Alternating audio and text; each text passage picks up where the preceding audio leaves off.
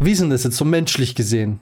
Du lernst jetzt jemanden kennen und Hm. diese Person macht diesen dummen Fehler und erzählt dir zu früh kranken Shit. Ja. Wo man sich irgendwie denkt, what the fuck? Oh mein Gott, ich kann nicht glauben, dass du das erzählt hast.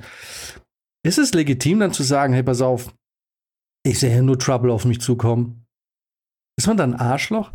Und wenn man in deiner Analogie bleibt mit dem Auto, dann ist das halt nicht so, dass du dann halt ein kaputtes Auto fährst, sondern dass du anfängst, dieses Auto durch die Straßen zu ziehen. Also es ist ja auch gar nicht so schlimm. Also wenn man ehrlich ist, ist es ja dann doch auch oft eher so, dass man von den Leuten auch geschätzt wird dafür und eigentlich da eher Reward kommt, als dass man jetzt dafür abgestraft wird. Und dennoch gibt es diese Hemmung, dass man es nicht macht.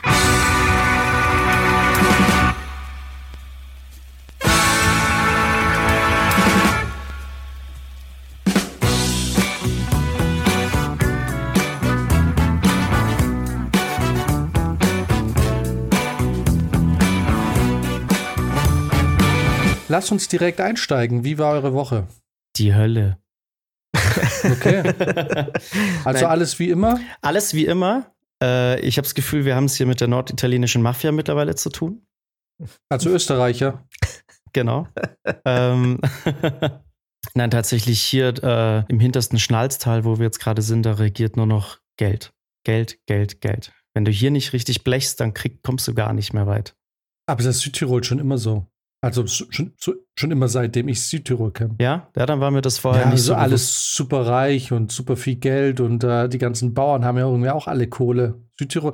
Deswegen, ja, weiß auch nicht. Deswegen, Ja, aber ich, also mir wird jetzt auch gerade wieder bewusst, was für eine Macht manche Menschen haben. Ne? Also wir haben es hier gerade mit einem, einem Bauleiter zu tun, dem gefühlt dieses Tal gehört.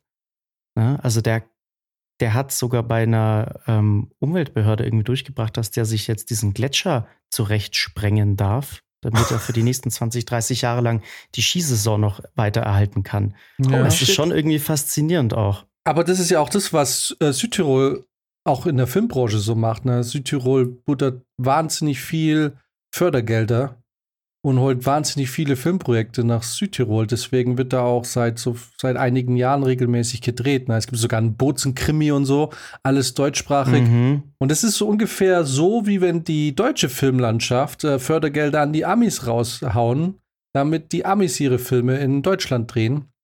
Und so ähnlich machen es die Südtiroler mit äh, Filmen im deutschsprachigen Raum. Die hauen einfach wahnsinnige viel Förderung und wo es geschenktes Geld gibt, da gehen natürlich alle hin. Und also das Gleiche, was die Amis mit uns machen, machen die Deutschen irgendwie mit den Südtirolern.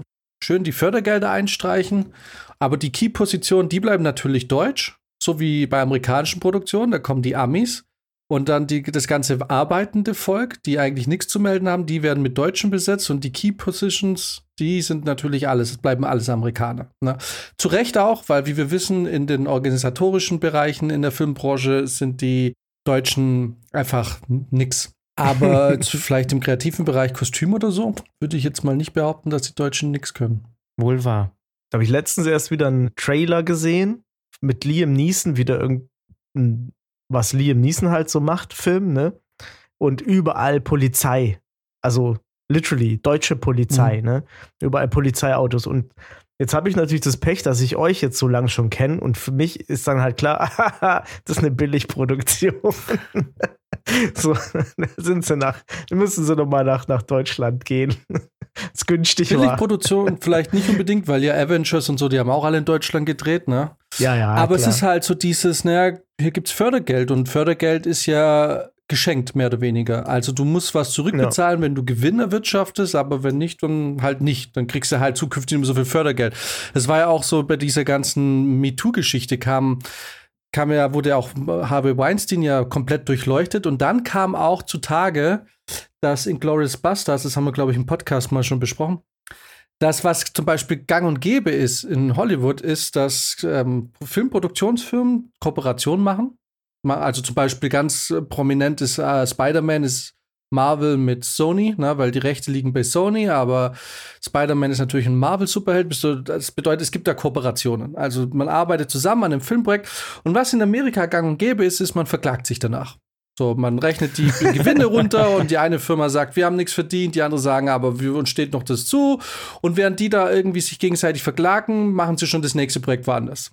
So, und das okay. ist irgendwie so das, das Business in, in Amerika. Und da sind natürlich die Deutschen überhaupt nicht vorbereitet. Da kommt dann eine Weinstein Company, die sagen, wir machen hier Glorious Bastards die deutschen Filmfördervereine und Produzenten und was weiß ich, die freuen sich alle, weil sie können sich jetzt, äh, sie wissen, sie können sich in einem Jahr alle mit äh, Brad Pitt und Quentin Tarantino auf dem roten Teppich zeigen und schön Bilder machen und so. Da find, das finden die Deutschen ja eh so richtig geil. Ist auch immer so, wenn dann so B-Promis bei den äh, Münchner Filmfestspielen da irgendwie auftauchen, ne? Und das siehst du immer und das ist immer so, es ist so voll peinlich, weil du kennst die Leute ja teilweise, ne? Also die Produzenten und die Produktionsleiter und also, ne, wo du, also mal die Line-Producer und so ab einer bestimmten Höhe kennt man die ganzen Patzker. Und, äh, und dann denken sie immer so, ach Gott, ey, da, da, da habt ihr jetzt euch diesen einen B-Promi aus Amerika geholt und jetzt wird er irgendwie einmal durch die, weißt du, wird die Sau einmal durch die Stadt gejagt, ne? Und jeder macht ein Foto damit. Auf jeden Fall war das dann so, dass die ähm, Filmförderung, die haben wohl irgendwie, irgendwie Betrag X an die Weinstein Company ausgezahlt, damit die in Deutschland in Glorious Bastards drehen. Zumindest ein Teil. Als es dann hieß, der Film läuft, der ist ja sehr erfolgreich, wann kriegen wir denn unser Geld zurück? Haben die gesagt, würden wir ja machen. Aber leider war Glorious Bastards ein finanzieller Flop für uns.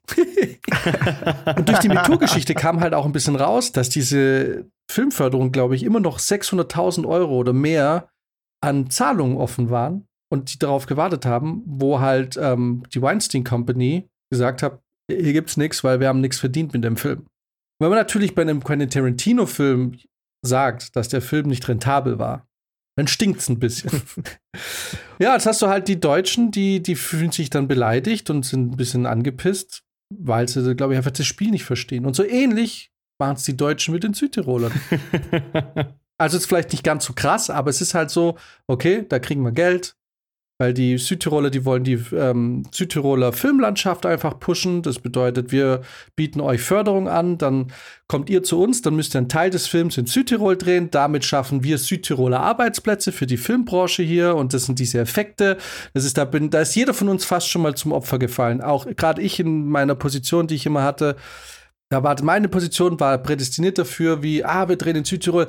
Ja, also gut, dann ab Südtirol machen wir es dann mit einem Kollegen, weil die müssen ja bestimmte, die müssen einen bestimmten Prozentsatz von Positionen mit Südtirolern dann. Genauso wie wir in Amerika in Deutschen drehen, müssen einen bestimmten Prozentsatz der, des Teams muss aus Deutschen bestehen. Ne? Wenn man halt sagt, okay, wir fördern euren Film, dafür schafft ihr Arbeitsplätze deswegen habe ich irgendwann auch gesagt, also am Anfang musste ich da durch, irgendwann war ich dann in der Position, wo ich dann sagen konnte, also entweder ganz oder gar nicht und wenn gar nicht, dann halt nicht.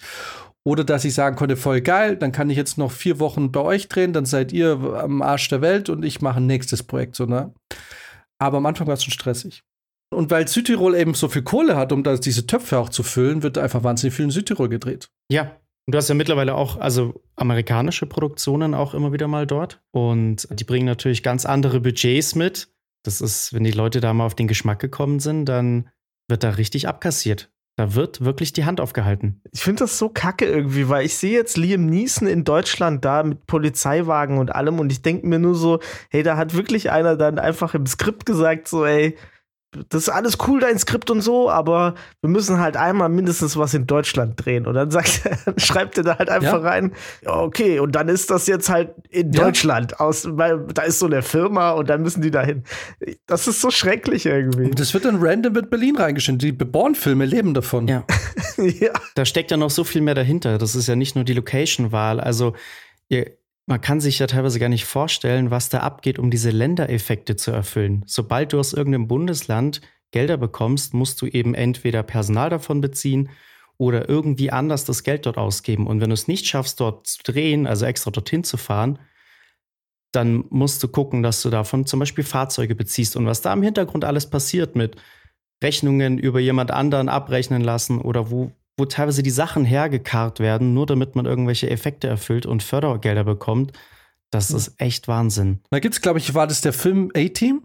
Vor zehn Jahren mit Bradley Cooper, glaube ich, als Face. Wisst ihr den? Äh, glaub, ja, jetzt, ja, ja, pass auf, ich habe das jetzt nicht recherchiert. Das kann jetzt auch alles völlig falsch sein. Also, wir, wir haben ja gar nichts recherchiert. Aktuell reden wir nur aus unserer Berufserfahrung. ich glaube, bei A-Team war doch der Fall, dass die irgendwie auch einen Teil in Deutschland eigentlich hatten, aber dann irgendwie nur mal Szenen nachgedreht haben, Außenszenen in Vancouver die Szene sollte eigentlich in Frankfurt spielen im Film und ich glaube, überall auf dem Polizeiauto stand Polizia. Irgendwie. Ich glaube, ich müsste mal schauen, ob da irgendwie sowas war. Ich habe aber eine Sache noch, bevor wir dann aufhören mit dem Film. Also, ich habe noch was zu sagen. Ich habe da letztens, habt ihr diesen Table Talk mit ähm, Hans Zimmer gesehen? Nein. Oh, nee. Super mega äh, interessant. Ich habe es Brizi nicht geschickt, weil Brizi Hans Zimmer hasst, was ich nicht verstehe. Auf jeden Fall war es trotzdem sehr eins, also Insights, auch was Hollywood angeht. Und da wurde ihm halt auch die Frage gestellt wegen was Interstellar, whatever. Hans Zimmer fragt dann Christopher Nolan, warum ist es nicht in Berlin drin, in Deutschland? Weil irgendwie die Szene im Film spielt dort und so. Warum nicht einfach die, die Hälfte dort drehen? Also warum nicht in Deutschland drehen? Und Christopher Nolan war dann still und er hat ewig lang nichts gehört. Also Hans Zimmer hat nichts von Christopher Nolan gehört. Und irgendwann ist es, sind, haben sie wieder mit einem gesprochen und Christopher Nolan sagt dann zu Hans Zimmer, hey, also ich habe mir das mal überlegt, wegen in Deutschland drehen und ich habe da mal mich kundig gemacht und recherchiert. Und dann, und es ist nur leider so, dass es in, in, dass es dort, wo sie drehen wollten, genau zwei Crews gibt, die die Fähigkeiten hätten, das Projekt zu stemmen. Und wenn die arbeiten, können wir da nicht drehen. und dann ist es gestorben in Deutschland. Ich dachte mir so, ja, ich dachte mir so, das müsste man eigentlich in diesen ganzen Gewerkschaften, müsste man dieses Mal Ausschnitt mal irgendwie zeigen, dass man einfach mal sieht, wie man international in Deutschland, was die Filmbranche angeht, überhaupt wahrgenommen wird. Dass die Amerikaner einfach sagen, okay, in Deutschland gibt es zwei Crews, die kriegen es gestemmt und wenn die arbeiten, können wir als amerikanische Produktion hier nicht wirklich drehen, weil der Rest sind Pfeifen. Und das muss man einfach leider sagen. Und das ist auch jetzt durch diese Til Schweiger-Geschichte, war das großes Thema innerhalb der Branche. Keiner hat mehr Bock. Schlechte Bezahlung, viele Arbeitsstunden, miese Teams, miese Stimmung, ständig wird man gedrückt, kaum noch Privatleben, weil man dann viel arbeitet, wie Max ständig im Hotel ist. Das heißt, weniger Leute haben Bock drauf zu arbeiten. Die Leute werden schlecht ausgebildet die werden durchgescheucht. Es gibt Leute, guck mal, wir haben auch im Podcast schon drüber gesprochen, in Amerika geht, dauert es Jahre, bis du mal First Assistant Director wirst. Ne? Da gehst du durch eine Gewerkschaft, da wirst du quasi, du bewirbst dich da und so und dann machst du die, alle Papierdinge durch. Du wirst Paperwork AD, du wirst, ähm, du machst alle, wirklich alle Stufen eines, eines ADs machst du durch. Es ist halt einfach wirklich eine Ausbildung. Ja. Es ist nicht was, nichts, was man sich selber beibringt, sondern man kriegt es beigebracht. Und die geht jahrelang und da wirst du bei der Hand genommen und dann wirst du, und du musst dich auch nicht um Projekte kümmern. Du, du, ich meine, klar, das hat Vor- und Nachteile, aber du, du, es wird um dich gesorgt und du verdienst genug Geld, dass du da leben kannst davon. Na? Ne? Und in Deutschland ist es so, du wirst zum Beispiel Regieassistent, dann gibt es wenig Projekte, die einen Regieassistenten bezahlen. Dann gibt es einige Projekte, die zahlen ein, aber beschissen. Dann gibt es eine, die zahlen ganz gut, aber du musst irgendwie Aufgaben noch zusätzlich machen, damit es sich lohnt, die du eigentlich, die eigentlich gar nicht in deinem Aufgabenbereich sind. Und dann gibt es diese paar wenige, die wirklich gut bezahlt sind. Das sind sehr wenige, die wirklich gut bezahlt sind. So, und alle anderen müssen eigentlich relativ schnell schauen, dass sie den Sprung zur ersten Regieassistenz schaffen weil sie einfach Geld verdienen müssen. Ne? Weil wenn du in München irgendwie Fixkosten von 1800 Euro im Monat hast mit Miete und Strom und Internet und allem drum und dran, dann kannst du ja nicht nur von, von also dann ist es schwierig, von zweieinhalbtausend Euro netto zu leben. Selbst 3000 Euro netto kann man leben, aber ist halt schwierig, du, weil die Filmbranche ist ja auch wandelhaft. Du weißt nie, kommt danach noch was, kommt aber nach nichts. Und jeden Monat 1000 Euro nur zur Seite zu legen, ist halt, da hast du halt nicht viel Puffer. Es dauert sehr lang, bis du Puffer aufgebaut hast, falls mal eine Zeit kommt, wo nichts kommt. Also es ist sehr wenig, sehr unlukrativ, da zu arbeiten. Und was passiert? Du hast Leute, die sind jetzt Praktikanten, Setrunner oder Regiepraktikanten und in vier Jahren sind sie erste Regieassistenz. Und dann bilden sie sich was drauf ein. Ja, ich habe es in drei Jahren schon zum ersten Regieassistent geschafft. Und das passt dann auch für das, was sie tun. Aber international gesehen, also Deutschland ist international gesehen also wirklich unteres Niveau. Die Tschechen sind besser aufgestellt, die Franzosen sind besser aufgestellt, die Italiener sind besser aufgestellt, die Engländer sowieso und ihren. Spanien ist besser aufgestellt, weil alle auch im AD-System arbeiten. Aber es ist halt, die richtig fetten Sachen in Europa werden hauptsächlich in, in Tschechien gedreht, weil die haben geile Leute. Deutschland hat die halt nicht. Deutschland hat sich halt in seiner Filmwelt so seine eigene Bubble geschaffen, ne? mit dem eigenen System. Das ist so auf diese 80 Millionen Leute, die wir haben, zugeschnitten. Und das funktioniert im kleinen Rahmen auch ganz gut, wenn du einen Fernsehfilm machst, ne? weil du ja auch aus Kostengründen nicht so viel Personal haben kannst, wie jetzt bei den großen Produktionen. Aber das ist halt genau das Problem. Sobald du was Größeres machst, funktioniert unser System nicht mehr so wirklich. Und das andere System haben wir einfach nicht drauf. Und deswegen sind wir da international auch einfach nicht attraktiv. Ja, und es, es will halt auch keiner bezahlen. Aber ich verstehe das natürlich auch, weil wenn du natürlich für einen Markt produzierst, der potenziell 250 Millionen Menschen hat oder 300, ich weiß nicht, was die aktuellen Zahlen sind, wenn man es mal genau nimmt, dann noch mit England und so. Also wenn du für einen Markt produzierst, der tendenziell vielleicht eine halbe Milliarde Menschen betrifft, dann ist da natürlich viel mehr Budget drin, wie wenn du für einen Markt drehst, der die Deutschen sind jetzt auch nicht so kinowütige Menschen, der vielleicht 10 Millionen, 15 Millionen trifft. Also in Deutschland ist ein Kinofilm, ich meine, das ist natürlich klar, dass es andere Budgets sind, weil Deutschland hat gar nicht die Kaufkraft, um überhaupt irgendwie einen Film zu entwickeln oder rauszubringen, der auch nur ansatzweise an die halbe Milliarde kommt. Deswegen waren ja die Streamer so interessant, ne? Weil du gerade so Serien wie Dark oder so hattest, die ja dann doch auch wirklich international verdammt erfolgreich waren und tatsächlich mal mithalten konnten mit den anderen Sachen. Wir wissen aber alle auch aus eigener Erfahrung und aus den Projekten, die wir vor drei Jahren gemacht haben, wie unglücklich auch Netflix mit der Arbeitsweise der Deutschen ist. Und also ich erinnere mich ja. an ein Krisengespräch in der Sitzung, wo es dann, wo, wo dann Netflix irgendwann gesagt hat, mit was für welche inkompetenten Trottel arbeitet ihr da eigentlich? ja, dann, dann wollte ich eigentlich eine Hand heben und sagen, ich bin einer davon. Äh, anyway, warum wir uns eigentlich heute getroffen haben, auch wenn wir uns jetzt irgendwie 20 Minuten wieder mal im Film verlabert haben, das ist vielleicht ein gefährliches Thema, aber es ist vielleicht ganz okay für die Leute, die neu dazugekommen sind. Hin und wieder bricht das Filmthema hier doch aus, weil es eben, Max steckt ja knöcheltief drin.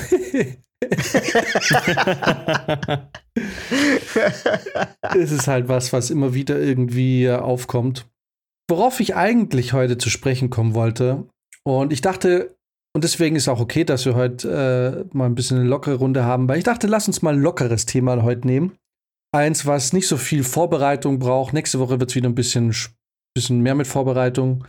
Und zwar bin ich durch Zufall auf einen Artikel von Esquire, Esquire? Esquire.de gestoßen. Die Überschrift war, wer wissen will, ob ein Flirt oder eine Beziehung Bestand hat, sollte auf diese Green Flags gucken. Sie haben Gucken gesagt. und ähm, das habe ich so in meinem Feed gehabt und dann dachte ich mir so, ach ja, komm, jetzt lese ich mir mal drei, vier Punkte durch über Green Flags. Und dann habe ich mal drüber geschaut und habe festgestellt, dass äh, diese, diese Anleitung mehr Bauschritte hat als ein 300 Euro Lego-Set. Und wir irgendwann, und das hat einfach nicht aufgehört mit Punkten, wo man gedacht, naja, gut, also jetzt habt ihr langsam wirklich alles abgedeckt, was eine Green Flag ist. Und ich dachte, ich gehe mit euch mal ein paar Dinge durch und dann können wir vielleicht mal drüber reden. Habt ihr eigene Erfahrungen, Green Flags? Habt ihr Red Flag Erfahrungen? Ich weiß es nicht. Lass uns heute mal ein bisschen ungezwungener sein. Also Green Flags, das, das hört sich für mich so an wie großer Zwerg oder kleiner Riese. Also Sachen, die nicht, nicht existieren. Ja, können. und vor allem, also genau, ich, ich, ich hoffe mir ein bisschen, dass wir, wenn wir da abtauchen in dieses Rabbit Hole der Beziehungsflackierung. das ist ein sehr schönes Wort. Und wir da vielleicht auf, auf uh, Punkte treffen, die, die uns herzhaft zum Lachen bringen, jetzt mit nunmehr über 30 Jahre Lebenserfahrung und ja, Brizi, ich würde mal fast sagen, du, hast, du warst sehr, sehr früh dran mit 25 Jahre Erfahrung mit Beziehungsgeschichten. Lass uns mal ein paar Punkte durchgehen. Ich bin gespannt. Und zwar haben sie es aufgeteilt: Green Flags beim Flirten und beim Date. Dann äh, Green Flags bei der Persönlichkeit. Ah. Green Flags am Anfang einer Beziehung und Green Flags für eine langfristige Beziehung. Wir kommen auf 35 Punkte. Holy shit. und oh. sie haben wirklich alles abgedeckt was man abdecken kann. So, ich, ich werde jetzt nicht jeden einzelnen Punkt machen, aber hm. Punkt Nummer zwei würde ich schon mal anfangen. Also respektieren von Grenzen. Gerade beim Online-Dating geht alles oft sehr schnell und man fragt schon nach wenigen Nachrichten Dinge, wie man in einer Bar, die man in einer Bar wohl kaum nach dem vierten Drink sagen würde. Da kommt doch an, was für ein Drink. Jetzt ist halt so die Frage, und das ist jetzt gleich schon der erste Punkt, den ich da lese, wo ich sage, okay, das ist also offiziell schon eine Green Flag. Ich bin aufgewachsen in Zeit, da war das Common Sense. da musste, das wollte ich auch gerade sagen. Da das gar nicht also, extra erwähnt werden. So. Also ist es doch ja. irgendwie klar, dass du eine Frau, die du gerade kennengelernt hast, nicht im zweiten Satz sagst, wir bumsen. Kommt drauf an, ey. auf Mallorca musst du da musst du schnell sein. Ja, im Bierkönig funktioniert das auch wahrscheinlich. Aber okay, also die, ist, ist dann die, die erste oder zweite Green Flag fragt nicht sofort nach Sex. Ja, es ist halt, sprechen Sie über Sex, wenn Sie es möchten, oder respektieren Sie es, wenn, Sie, wenn es nicht gewünscht wird. Ähm, der dritte Punkt, Freude beim Kennenlernen und Wiedersehen. Auch hier denke ich mir so, okay, das ist also offiziell eine Green Flag. Also das war mir gar nicht bewusst. Ich bin sehr froh über diesen Tipp, weil ich bis zu dem Zeitpunkt wusste ich gar nicht, dass es nicht normal ist, dass ich kotzen muss, wenn ich irgendwie meine Freundin treffe. dachte, das geht irgendwie jedem so. ich dachte, das wäre ganz äh. normal. Also was muss die Person denn erlebt haben, dass sie diese Punkte als Green Flags ja, wertet? das ist der springende Punkt. Also was ich, der, der springende Punkt bei dieser ganzen Liste ist, wo sind wir gerade angekommen, dass wir schon die einfachsten Regeln des zwischenmenschlichen Zusammenlebens als positiven Pluspunkt bei unserer Partnerwahl ähm, verstehen müssen. Der vierte Punkt, ehrliche Komplimente und wir meinen nicht schöner Hintern. Also auch das, da war ich, da bin ich ja quasi aus, aus allen Wolken gefallen. Seit wann ist es denn, seit wann ist es denn ungut, zu einer Frau zu sagen, ja, hey, Hi. Oh.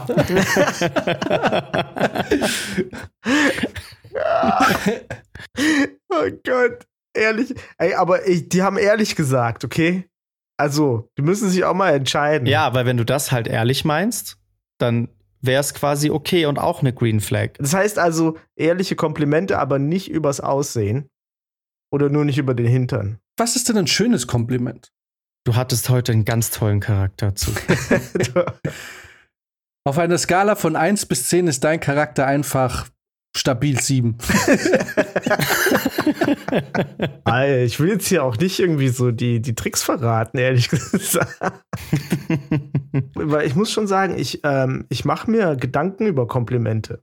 Also ich mache ich mach das nicht äh, fahrlässig. So, ich sag nicht, oh, ey, du hast aber schöne Augen, das ist ja bescheuert. So, ne? Das macht man nicht. Aber wenn man so eine Weile geredet hat und ich kann da so eine, so eine Eigenschaft irgendwie raus extrahieren, dann sage ich das schon auch. Dann sage ich, hey, ich finde das echt cool, wie du das und das machst. So. Aber jetzt, wo du das gerade sagst, fällt mir auf, dass ich gar keine Komplimente gebe. Ah, muss man machen. ja, jetzt weiß ich ja zumindest, welche Komplimente gut sind. Jetzt kann ich mich nicht mehr vergreifen. Die Leute müssen merken, das gilt übrigens eigentlich für, für alles immer. Leute müssen merken, dass ein bisschen Arbeit drin steckt. Bisschen Gehirnschmalz. Punkt Nummer 5, mhm. der erste Eindruck zählt.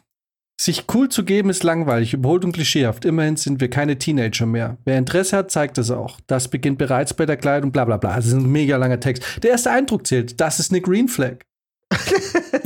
das ist gar das keine einfach, Flag, würde ich das sagen. Ist einfach das ist einfach moderner Journalismus, bei dem niemand also, auch nur ansatzweise eine journalistische Ausbildung genossen hat. Und es ist so ein bisschen, dieser, ganz ehrlich, dieser ganze Artikel liest sich wie ein Weißartikel, nur mit Blümchensex und ohne Drogen. das nächste, Punkt Nummer 6, frischer Atem. Also frischer Atem, auch hier frage ich mich, wann ist es passiert in unserer Gesellschaft, dass, dass wir explizit nochmal sagen müssen, wer sich die Zähne putzt vor dem Date, ist auf jeden Fall prädestiniert für ich stell dich meinen Eltern vor. Diese, das, ich sag mal so, ne? Es gibt auch Leute, die stehen auf so ein bisschen stinkige Leute. Ich finde es ein bisschen übergriffig von diesem Artikel jetzt zu sagen, frischer Atem ist das Beste. So, manche mögen vielleicht ein bisschen Knoblauch oder so. Ja, oder rauchen halt gerne noch mal eine Kippe, bevor sie sich mit wem treffen. Das muss doch noch erlaubt sein. Punkt Nummer 7. Teilen Sie. Gemeinsam geteilte Witze, Traumata, Speichel. Sharing is caring. Äh, warte mal, das war eine krasse Aufzählung. Was? Ja, das Punkt geht mir jetzt ein bisschen schnell. Teilen Sie gemeinsam geteilte Witze, Traumata, Speichel. Sharing is caring. Es sei denn, es handelt sich um Schokolade. Da dürfen sie egoistisch sein. Na, da haben wir uns mal einen Witz erlaubt. Ah. Aber ja, es, ist, es, ist, ja, es darf ja nicht zu ernst werden. Aber ich meine, auch hier, ich würde mal jedem Typ sagen, also ich spreche jetzt mal für die Männer, einen absoluten Dosenöffner ist, wenn ich im zweiten Satz schon von meinen Kindheitstraumata erzähle. Und warum?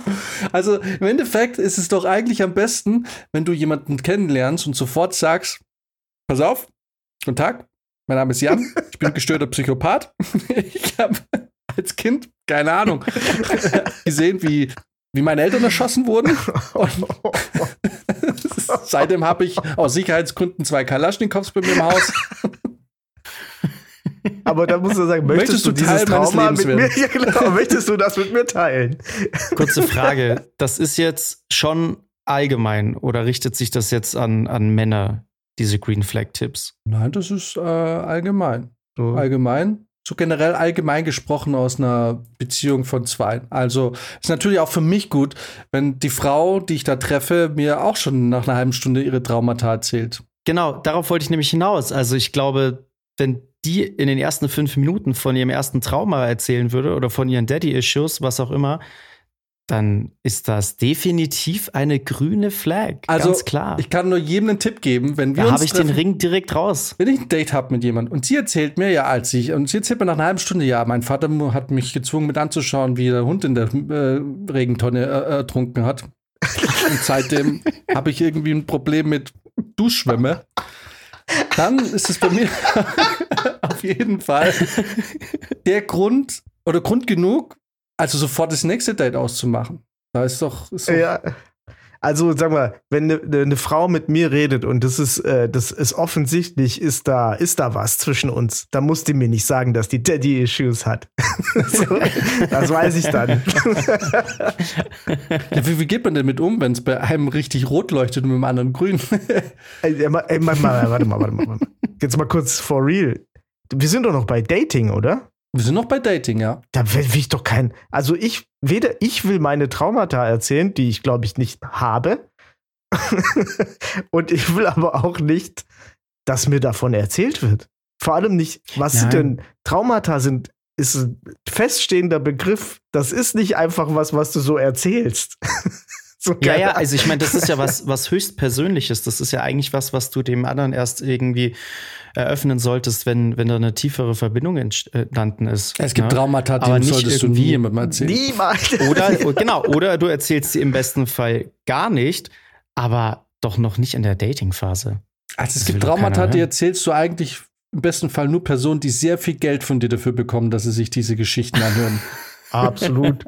Also und vor allem, wenn du tatsächlich ein Trauma von irgendwas hast, dann äh, hat das ja einen richtigen, das hat ja richtig Effekt auf dich. Ich meine, es ist eigentlich, oh, jetzt wird es aber doch noch mal ein bisschen, jetzt wird es doch kurz noch ein bisschen ernster, aber es ist eigentlich, ein- eigentlich jetzt stoßen wir hier kurz eine Tür auf.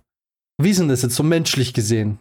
Du lernst jetzt jemanden kennen und Hm. diese Person macht diesen dummen Fehler und erzählt dir zu früh kranken Shit. Ja. wo man sich irgendwie denkt, what the fuck? Oh mein Gott, ich kann nicht glauben, dass du das erzählt hast. Ist es legitim dann zu sagen, hey, pass auf, ich sehe hier nur Trouble auf mich zukommen? Ist man dann ein Arschloch? Also, guck mal, ist doch so. Es ist ein bisschen ein ekliges Beispiel, aber es verdeutlicht den Punkt, den ich machen will, sehr gut. Ich kaufe doch kein kaputtes Auto. So, wenn ich jetzt aber ein Auto habe, das ich halt jetzt schon ein Dreivierteljahr habe und es geht kaputt, ja klar, dann repariere ich das. Dann gucke ich, dass es wieder läuft, dann schaue ich, okay, was kann man da noch machen. Aber wenn ich im Vorfeld ja schon weiß, die Karre hat einen Schaden, dann kaufe ich die ja nicht. So, das ist jetzt ein bisschen ökonomisch gedacht. ja. Beziehungstechnisch ist es doch so, ist es, wenn du beim ersten Date erfährst, diese Person hat eindeutig psychische Schäden und Dinge, die sie nicht verarbeitet hat, die auf jeden Fall Einfluss auf dich, also auf die Beziehung und letzten Endes auf dich haben. Ist doch völlig legitim zu sagen, ah, irgendwie passt es nicht so. Absolut. Renn! Renn, wenn jemand ein echtes ja, Trauma aber das. Problem ist, die wenigsten rennen, weil, guck mal, und da machen wir, machen wir uns fast alle schuldig. Irgendwie hat da jeder, also ich kenne so viele Leute, die haben so ein, so ein kleines Helfersyndrom. Irgendwie denken, ja, man kommt da drüber weg, man schafft es, diesen Berg zu besteigen. Und nach einem halben Jahr oder nach einem Jahr merken sie dann, fuck, ich pack hier gar nichts. es ist einfach ein Albtraum. Ja, das stimmt. Also, ja. Da, da war ich auch schon. Und wenn man in deiner Analogie bleibt mit dem Auto, dann ist das halt nicht so, dass du dann halt ein kaputtes Auto fährst, sondern dass du anfängst, dieses Auto durch die Straßen zu ziehen. Und das ist echt anstrengend. Und das merkst du. Und irgendwann denkst du dir, naja, aber ich habe das Auto ja gern. Ich will mein Auto nicht weggeben und ich muss es jetzt halt einfach jeden Tag durch die Straße ziehen. Damit es sich bewegt. Das, Ja. und es ist wirklich, und du fängst an, das Auto irgendwann zu tragen und irgendwann wird das, es wird immer nur noch schlimmer. Gesetzt den Fall, dass das Auto nicht auch mal eine Werkstatt aufsucht. Ja, aber das ist ein guter Punkt. Also, der richtige Tipp ist von uns jetzt als Beziehungsexperten, die wir jetzt in den letzten 20 Minuten geworden sind. Automechaniker. Erzählt auf gar keinen Fall irgendwas von euren Traumata. Bleibt mit euren psychischen Erkrankungen so lange zurück, bis ihr es nicht mehr verbergen könnt. Die meisten warten nämlich so lange, bis man zusammengezogen ist und du es nicht mehr verstecken kannst. Und dann wird es richtig genial. dann entfaltet sich das Chaos äh, dann vollständig. Und ich glaube, das ist der Weg der Dinge auf gar keinen Fall eure Traumata erzählen. Das wäre ja eigentlich eine faire Chance, dem anderen wirklich einen guten Eindruck über die Gesamtsituation zu geben und sich dann vielleicht zu denken, nee, lieber doch nicht. Aber man muss da auch wachsen in dieser, in dieser Geschichte. Man muss, das, man muss da einfach mal wie Brizi einfach auch mal reinfallen in die, Tab, äh, in die Falle. Ja, es verdirbt ja den Spaß, wenn man da von vornherein gleich alles weiß. Ja, der, der Spaß ist schon da, trotzdem. Das kann man auch mal feststellen. Ja, ich meine, ich kenne noch die Zeit, da, da hast du dann irgendwie mit Leuten zu tun, die dann irgendwie einfach sich komplett irgendwie geritzt haben und auch immer noch keinen sehr stabilen Eindruck gemacht. Und man denkt sich so, ja, die ist es. Das ist ja. die Frau fürs Leben. und ich denke irgendwie, aber pass auf, ich will es nicht despektierlich sein. Also es ist jetzt ja kein, es, das heißt ja nicht, dass die Probleme und so, dass die, dass die nicht ernst zu nehmen sind. Und es soll ja auch nicht sagen, jemand, der irgendwie Probleme hat, mit dem soll man nicht zusammen sein. Aber es ist die berechtigte Frage, tut man sich sowas an, wenn man eben halt, man, angenommen, man kommt aus einem, man ist voll mit sich im Rein, alles läuft gut. Du bist in der Kennenlernphase, also in der Phase, wo du eigentlich auch noch nicht gezwungen bist, also moralisch eigentlich auch noch nicht gezwungen bist, irgendwas zu tun oder verpflichtet bist dass man da dann sagt, boah, nee, das sind mir ein bisschen zu viele Päckchen, die ich da mit auflade. Ich glaube, ich lasse es lieber. Ja. Ich so. glaube auch in dem Artikel ja. ist das jetzt nicht so gemeint, wie, wie man Trauma, wie wir gerade Trauma verstehen. Ne? Ich glaube, die meinen eher sowas wie, oh mein Gott, ich habe, keine Ahnung, einmal vergessen, irgendwie mein, mein Haus abzuschließen und seitdem muss ich immer zweimal abschließen. ich habe voll das Trauma. So. ich glaube, das ist eher so die Kategorie, wo das so gerade reingeht. Ne? Ich glaube, wenn jemand so äh, einen richtigen Hau hat, ähm, und du, dann müsste eigentlich die erste Frage sein, bist du in Behandlung? Mhm. Und ganz ehrlich, ich, ich wäre da gar nicht so. Ich würde, glaube ich, sagen, so, ja, und kommst du damit klar? Gibt's. Ja. Also man kann ja dann schon auch darüber reden, man darf es mhm. halt, man muss glaube ich, eine bestimmte Zeit schon wertfrei bleiben. Aber in dem Moment, in dem man halt erkennt, dass es sich wirklich auf die Beziehung auswirkt, also die Beziehung meine ich jetzt auch ganz am Anfang, ne? Man hat ja sofort quasi eine, eine kleine Beziehung zu, ne, zu einer Person und man merkt, es wird dann seltsam manipulativ oder es wird seltsam Druck aufgebaut, man mhm. wird vielleicht idealisiert. Und in dem Moment, in dem ich idealisiert werde, weiß ich schon, oh shit, dass äh, diese, diese Überhöhung, die wird garantiert noch einen sehr tiefen Fall nehmen. So. Ist klar, ich meine, ich habe da vieles durch. Ich, ich bin natürlich sensibilisiert für sowas, aber ich glaube, man merkt das eher nicht, wenn man das noch nicht durch hatte. Und dann wundert man sich, mhm. wie das denn alles jetzt so schnell to the shits gehen kann und warum jetzt auf einmal hier total das Chaos ausbricht, obwohl ich einfach nur, keine Ahnung, vergessen habe, meine Socken wegzuräumen oder so. Von daher denke ich, ja, über Traumata ja. sprechen, mal ganz im Ernst in der späten Phase des Datings, vielleicht gar nicht so eine schlechte Idee. mhm. Ja. Was gibt es denn noch für Green Flags? Also jetzt kommt Green Flags, wo ich sage, ja, okay, jetzt, jetzt verstehe ich's. Das sind vielleicht Green Flags. Äh, es gibt Gesprächsstoff. Punkt 9, keine Angst vor Albernheiten. Punkt 10, keine Angst vor Zukunftsthemen. Und da würde ich sagen, okay, jetzt sind wir in einem Bereich, wo man vielleicht wirklich über ja, über vielleicht Green Flag spricht, zum Beispiel, also wenn man jetzt mit jemandem spricht, der keinen Stock im Arsch hat, der sagt irgendwie, der, der sich jetzt vielleicht auch mal traut, dass ihm was Peinliches passiert oder so. Ja. Ähm, Aber das sind ja auch gerade ja. deswegen Green Flags, weil du anhand dessen merkst, dass derjenige eine bestimmte Entwicklung durchgemacht hat. Mhm. Der ist jetzt nicht mehr irgendwie ein Teenie, dem noch alles peinlich ist, der Angst hat darüber zu reden, wie jetzt eine ernste Beziehung dann weitergehen soll und so, sondern das sind ja Leute mit bestimmten Vorstellungen schon, die, sag ich mal, mit sich vielleicht auch im Reinen sind. Und das ist ja wiederum auch ein dann eben gutes Zeichen für einen Aufbau einer gesunden Beziehung und demnach halt auch dann wirklich Green Flags, wenn du das Gefühl hast, derjenige, der spinnt jetzt nicht mehr irgendwie rum und muss sich da noch groß ausprobieren und hat vielleicht noch mal irgendwie eine Phase, wo er keine Ahnung ins Ausland muss und irgendwie komplett nochmal sich umgestalten, sondern da hast du jetzt wirklich dann Leute, wo du weißt, okay, da kann man jetzt auch ernsthaft gemeinsam mal irgendwie in, in eine Richtung gehen. Also das macht jetzt schon mehr Sinn, finde ich. Ich würde auch sagen, das ist sowas, das ist jetzt das erste, der erste Punkt, bei dem man sagen könnte, das kann man als Green Flag bezeichnen. Und es ist nicht Common Sense.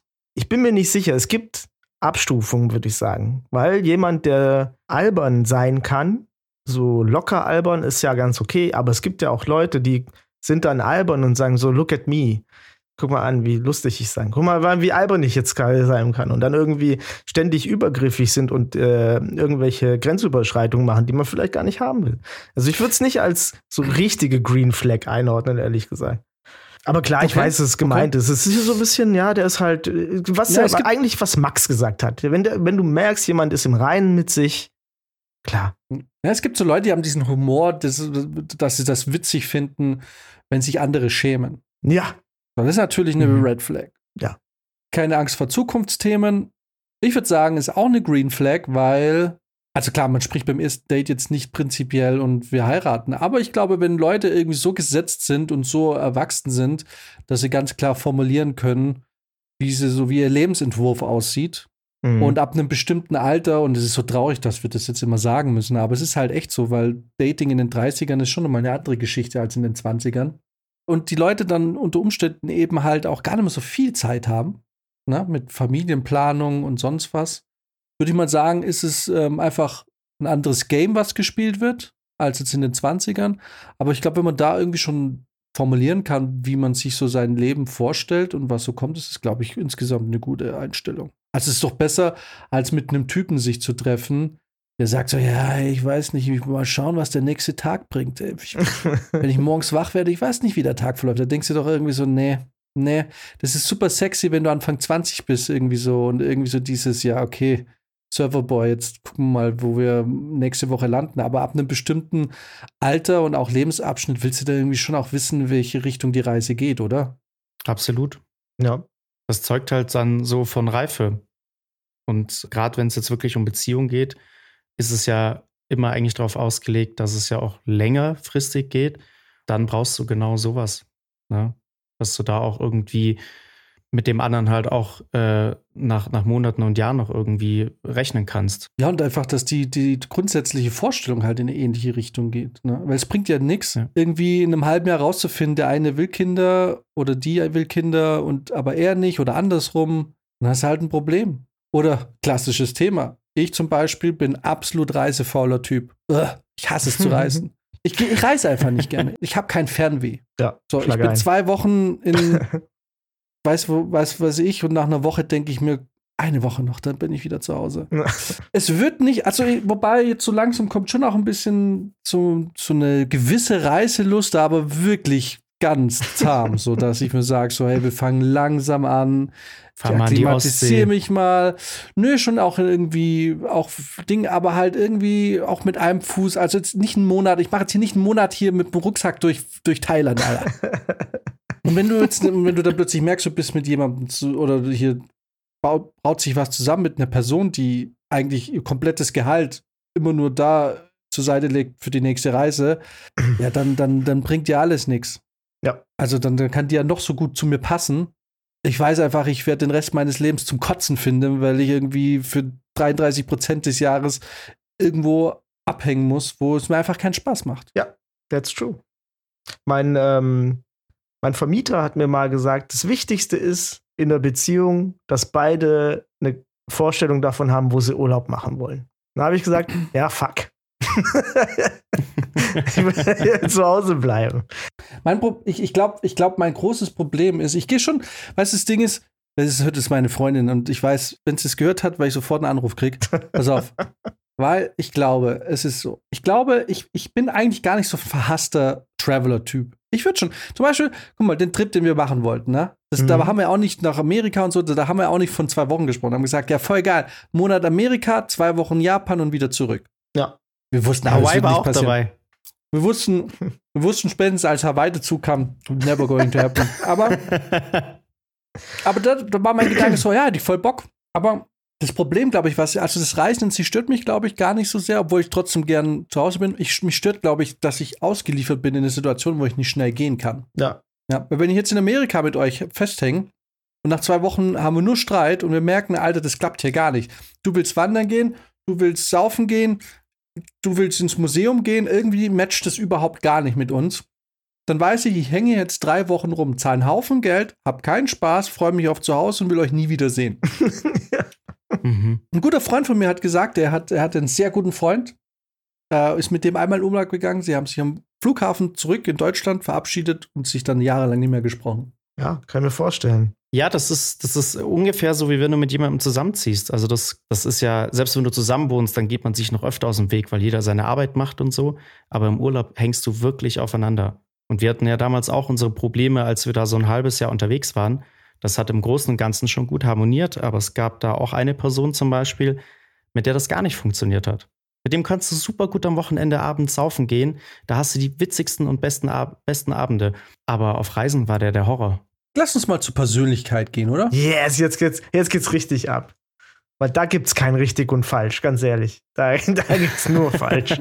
wir, sind, wir sind inzwischen schon bei Punkt 17. Wir haben jetzt ein paar Punkte ausgelassen. Oh. Offenheit und Ehrlichkeit. Also, wenn das nicht wieder Common Sense ist. Nee. Is it though? Das ist, das ist eine Falle. Das ist eine Falle. Das ist wie, mach, mach, mach Komplimente, aber sag nicht schöner Hintern. Das, da, da fehlt so, so eine kleine Einschränkung. Sei offen und ehrlich, aber nicht immer. Nur bei wichtigen Sachen wie Zukunftsplanung. Sei immer ehrlich in 60 Prozent der Fälle. Ja, genau. wie, wie, wie ehrlich seid ihr im Leben? Seid ihr ehrliche Menschen? Ich hatte schon mal so eine Phase nach der ist eigentlich interessant. Ne? Ich habe ja eine Ausbildung gemacht und da hatte ich ja mit Kunden zu tun. Und in dieser Zeit habe ich natürlich gelernt, möglichst nicht ehrlich zu sein. Ne? Weil, also, beziehungsweise immer, du durftest ja nicht Nein sagen, sondern immer nur Ja, aber. Ne? Also, es war immer so ein, man hat so gelernt, so ein bisschen so wieselig mit den Leuten umzugehen und am Ende des Tages natürlich nur deren Meinung zu bestätigen. Und ich war extrem abgefuckt von diesem Job, was dazu geführt hat, dass nachdem ich gekündigt hatte, einfach, ich war komplett savage, nur noch ehrlich. Aber auf die brutalste Art und Weise, die man sich eigentlich so vorstellen kann. Ich habe wirklich jedem ins Gesicht gesagt, so, also, was mir halt eingefallen ist, ne? Später wurde es ein bisschen weniger, ne? Und ich habe gemerkt, so, ja, gut, wenn du nicht immer einfach so sagst, ja, du hast ja du hast ja komische Augenbrauen. so, dass äh, die Leute das da besser mit klarkommen mit einem und ähm, dass äh, ich natürlich auch selber nicht will, dass mir ständig Leute sagen, was ich jetzt schon wieder für Fehler irgendwie im Gesicht habe oder ist jetzt nur ein Beispiel, ne? Aber ähm, und dann habe ich mir gedacht so, äh, ja Offenheit und Ehrlichkeit ist alles super, aber ey, du musst halt mindestens reflektieren wenn du jemandem wirklich, wenn du das Bedürfnis hast, jemandem offen und ehrlich irgendwas zu sagen. Ja, du warst schon brutal ja. ehrlich, das stimmt. Ja. Ich hatte aber auch eine Zeit, so eine Phase, da war ich so Ende 20, als man sich so dachte, es ist irgendwie so cool und das hat man irgendwie so ein bisschen versucht, zu seinem Charakter zu machen, dass man so lässig drauf scheißt, was Leute über einen denken. Und ich hatte so diese, diese Mentalität, ah, scheiß drauf, ich sag's jetzt einfach und guck, was passiert. Ja. Und fand es eine Zeit lang irgendwie auch cool, diese Attitude. So, ich sag jetzt einfach, was mir auf der Zunge liegt und who cares. Und das habe ich mir aber stark abgewöhnt. Weil ich mir dachte, du hast ja jetzt irgendwie gerade irgendwie so, irgend, du hast ja echt ein paar Jahre, hast dir so, dir so vorgemacht, dass es irgendwie cool und lässig ist, weil du dich jetzt wie ein Arschloch benimmst. Ja. ja. Und da habe ich dann irgendwann gelernt, nach, komm, nee, du, du musst nicht immer alles sagen und nach dem Motto, und schauen wir mal, was passiert, sondern verkneifst dir einfach weil es bringt einfach nichts. Du stehst dann nicht besser da danach und das Einzige, was du hast, du hast einem anderen vielleicht im Endeffekt einen schlechten Tag bereitet oder noch schlimmer, es hängt noch länger nach. Also ich habe mir voll abgewöhnt. Das heißt jetzt nicht, dass ich unehrlich bin in dem Moment, aber ich bin oft auch nicht offen. Also wenn ja. jemand irgendwas Dummes tut, ich meine, es gibt schon noch Momente, wo ich dann schon auch offen bin. Sag, wow, das ist ein bisschen dumm. Aber so dieses, dieses, fuck it, das habe ich mir voll abgewöhnt. Ja, es kommt halt auch immer darauf an, glaube ich, in welchem Maß. Ne? Also ich finde, ich, ich schätze das schon auch sehr, wenn Leute relativ ehrlich und offen sind, aber es darf halt dann auch nicht über die Stränge schlagen. Ne? Also, aber ich finde es schon eigentlich ganz cool, wenn jemand das kann, weil ich selber schon merke, dass ich in vielen Sachen auch immer noch nicht so ehrlich bin, wie es gerne wäre. Ähm, also ich nehme mir das immer vor, aber es funktioniert dann doch nicht so oft. Aber was ich auch in den letzten Jahren gemerkt habe, ist, dass es bei mir auch sehr personenabhängig ist.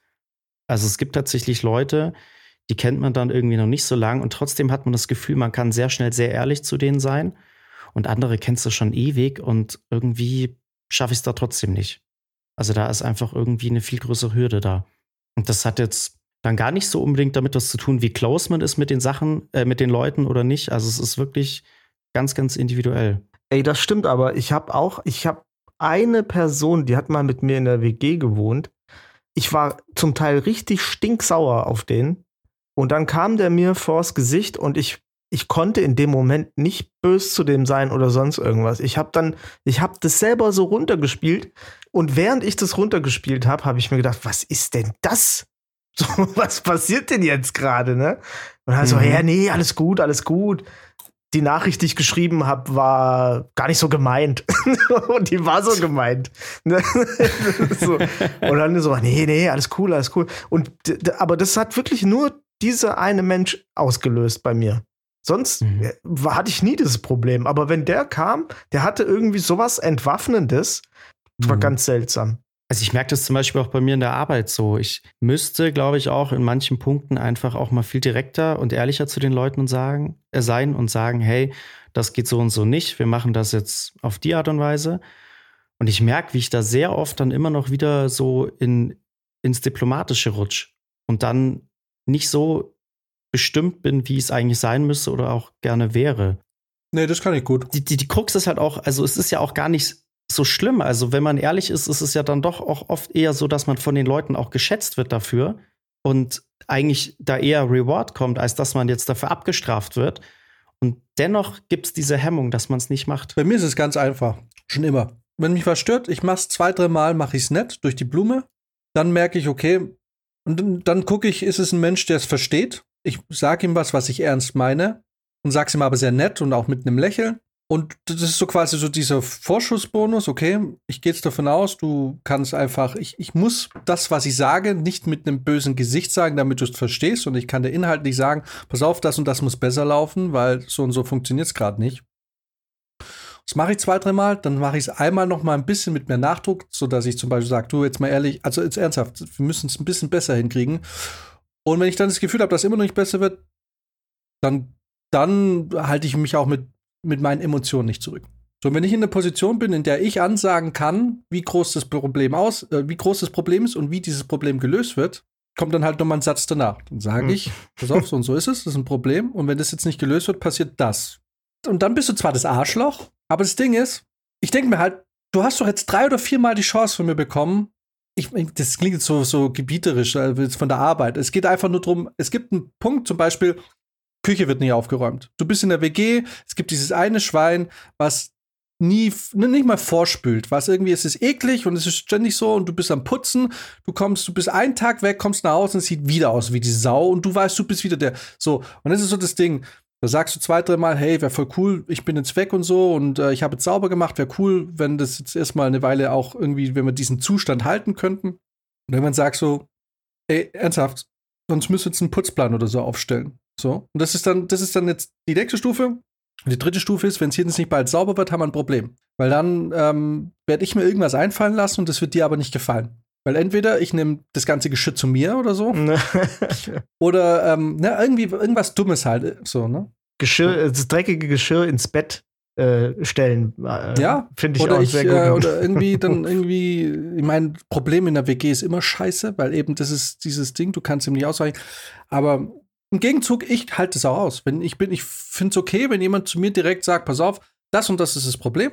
Ich finde, du machst das und das nicht gut. Oder, also, weißt du, ich sage den Leuten nicht, du bist scheiße. Ich versuche denen ja auch zu erklären, warum ich glaube, dass es nicht gut ist. Zum Beispiel mit der Küche. Ich sage ja nicht, ja. Na, wobei das ist halt offensichtlich, ne? Warum eine Küche einfach sauber ist. Weil, aber so, wenn jemand zu mir kommt und mir eine deutliche Ansage macht und sagt, so und so ist es, weil so und so und das macht für mich Sinn, und er hat letztendlich das letzte Wort, dann okay, höre ich damit klar. Lieber als jemand, der mir 500 Mal kommt, so, ja, wollen wir mal reden? Du, also ich habe mir mal überlegt, so, das ist ja echt voll gut, wie es da gerade läuft und so, aber also es gibt, wir könnten ja schon noch gucken, wo man optimiert. Sag ich, Alter, sag doch, worum es geht. Dann kann ich wieder meinen Scheiß weitermachen und wir können uns Zeit sparen.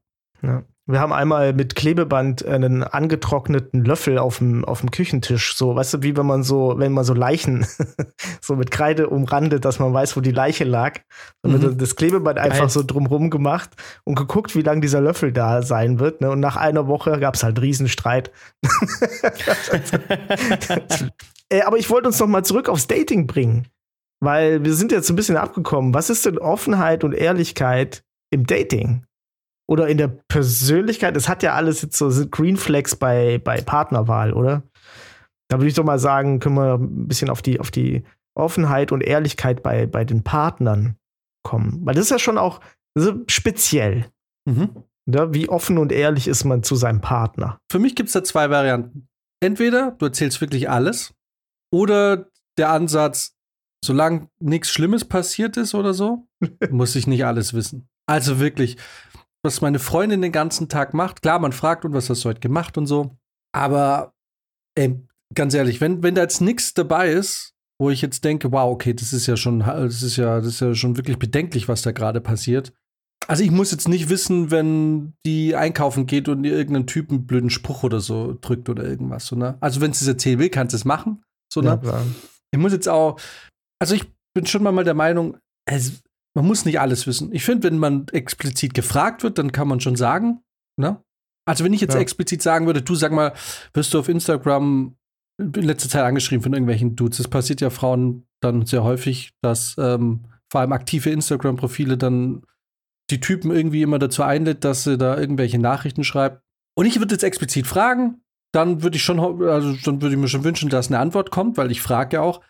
Aber wenn ich jetzt nicht frage und die Typen da einfach weggedrückt werden und so und jetzt da keine Konversation ist oder so, ne? Ja. Muss ich nicht wissen, es macht dann doch nur verrückt. Ja, absolut, ja. Ja, es ist so Zweier der Ehrlichkeit. Also ich glaube, was auch wichtig ist, ist auch so diese Ehrlichkeit, gerade wenn zum Beispiel dich was in der Beziehung oder an deinem Partner halt auch stört. Ne? Und da muss man auch wieder so das gesunde Mittelmaß finden. Also es bringt jetzt natürlich nichts, wenn man jedes Mal sofort was anprangert, wenn irgendeine Kleinigkeit jetzt gerade nicht passt. Aber man muss auch rechtzeitig ehrlich sein, bevor sich das so in einen reinfrisst und hochsteigert. Das hat man ja auch oft, dass man, muss jetzt nicht in einer Beziehung sein, sondern auch in einer Freundschaft, dass dich was irgendwie an einem Kumpel stört und man sagt ewig lang nichts und irgendwann regt einen es unfassbar auf und eigentlich ist es doch nur eine Kleinigkeit. Also da muss man auch so die, das, das Timing finden, dann irgendwann zu sagen, okay, jetzt bin ich so ehrlich, jetzt spreche ich es an, jetzt müssen wir darüber reden. Und das schaffen ja auch viele nicht. Ja, ohne Witz ist voll der gute Punkt, weil, ey, ohne Witz, wie oft man am Anfang von einer Beziehung so Sachen runterschluckt und sich denkt, ah, okay, ist halt eine Macke oder ein Tick, ist jetzt nicht so schlimm. Auch das, das lernt man mit dem Älterwerden, dass, also wirklich aus der Erfahrung raus, dass wenn man das am Anfang nicht anspricht und sagt, das ist leider echt ein Problem für mich, so doof es klingt, du, du wirst nicht glücklich, weil es wird nur schlimmer. Du wirst nicht, es wird nicht der Moment kommen, wo du jemand kaut mit offenem Mund ich werde manchmal leider zu, zu äh, mal darauf hingewiesen, dass ich schmatz. Was, weiß ich, ich höre es ja nicht, aber es ist mir schon passiert. Aber da sprechen dann jetzt halt aber auch schon wieder drei Jahre Beziehung. Also da, da ist die rosa-rote Brille, weil das war die letzten drei Jahre kein Problem anscheinend. Mhm. Whatever. Aber ich verstehe, dass das dann halt ein Problem ist, wenn das früh in der Beziehung auffällt. Ne? So jetzt nach drei Jahren ja. denke ich mir so, hey, hey ähm, nee, aber ähm, ich, ich, wenn es so Dinge gibt, die, die man wirklich am Anfang nicht gut findet, wo man denkt, so, boah, nee, das stresst mich, muss man echt sagen, das ist für mich ein blöd. Das wird so nicht klappen. Entweder du kriegst es abgestellt, ohne dich jetzt da persönlich allzu sehr verändern zu müssen, oder es ist halt ein Problem. Und da muss man wirklich so ehrlich sein und sagen, doch, das ist ein Problem. Und nicht sagen, ja, nee, das stört mich gar nicht. Wenn es dich stört, musst du sagen, stört dich. Und mhm. da muss auch der Partner, dem es gesagt wird, der kann dann nicht sagen, das ist nicht so oder so. Ne, also das kannst ja nicht sagen oder das Kleinreden oder sonst irgendwas, weil in dem Moment, in dem jemand wirklich äh, den Druck verspürt, zu sagen, ey, das stört mich, wenn du die Türklinke nicht runterdrückst beim Türe zumachen. mhm. Dann weiß der selber, da ist schon ganz schön viel Leidensdruck dahinter, dass es jetzt doch auch sagen musste. mhm. Und dann ist es halt umso schlimmer, wenn dann äh, die andere Person sagt, ah, jetzt hab dich nicht so oder so, jetzt sei ja nicht so. Es geht, ja, das ist voll schlimm, wenn man das dann so runterspielt. Ja, ne? ja, ja, genau. Und dann so jemand anderes entscheidet für dich. Genau, genau, genau, genau, genau. Und man, dann schluckt man es vielleicht sogar noch runter mit so einem Zorn Und dann hast du es nämlich nicht einfach nur runtergeschluckt, sondern hast es mit Zorn runtergeschluckt. Das ist Mhm, eine genau. gute Kombination. Und das ist das, was dir Magengeschwüre gibt und fünf Jahre weniger Lebenszeit. Weil du hast dann irgendwie so diesen Stress, der dich irgendwie nicht auffrisst. Weil die Leute denken immer, sobald mich was stört, sage ich sofort, das stört mich, ne? Mhm. So, aber das ist so irgendwie, klar, wir bleiben beim Beispiel. Jemand, der die Tür einfach so fest zumacht die ganze Zeit, ne? Ja.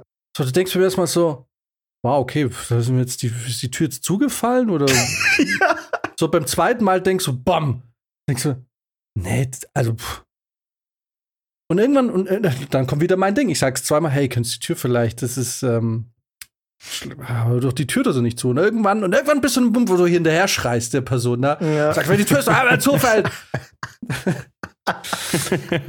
und das ist so, so, und, und genau, und das muss man sich mal so vergegenwärtigen, dass, wenn jemand zu dir sagt, ey, machst du jetzt echt häufig, dass da vielleicht schon ganz viel in einem davor passiert ist, bis, bis diese Person zu einem Punkt gekommen ist, wo sie dir sagt, kannst du es bitte lassen.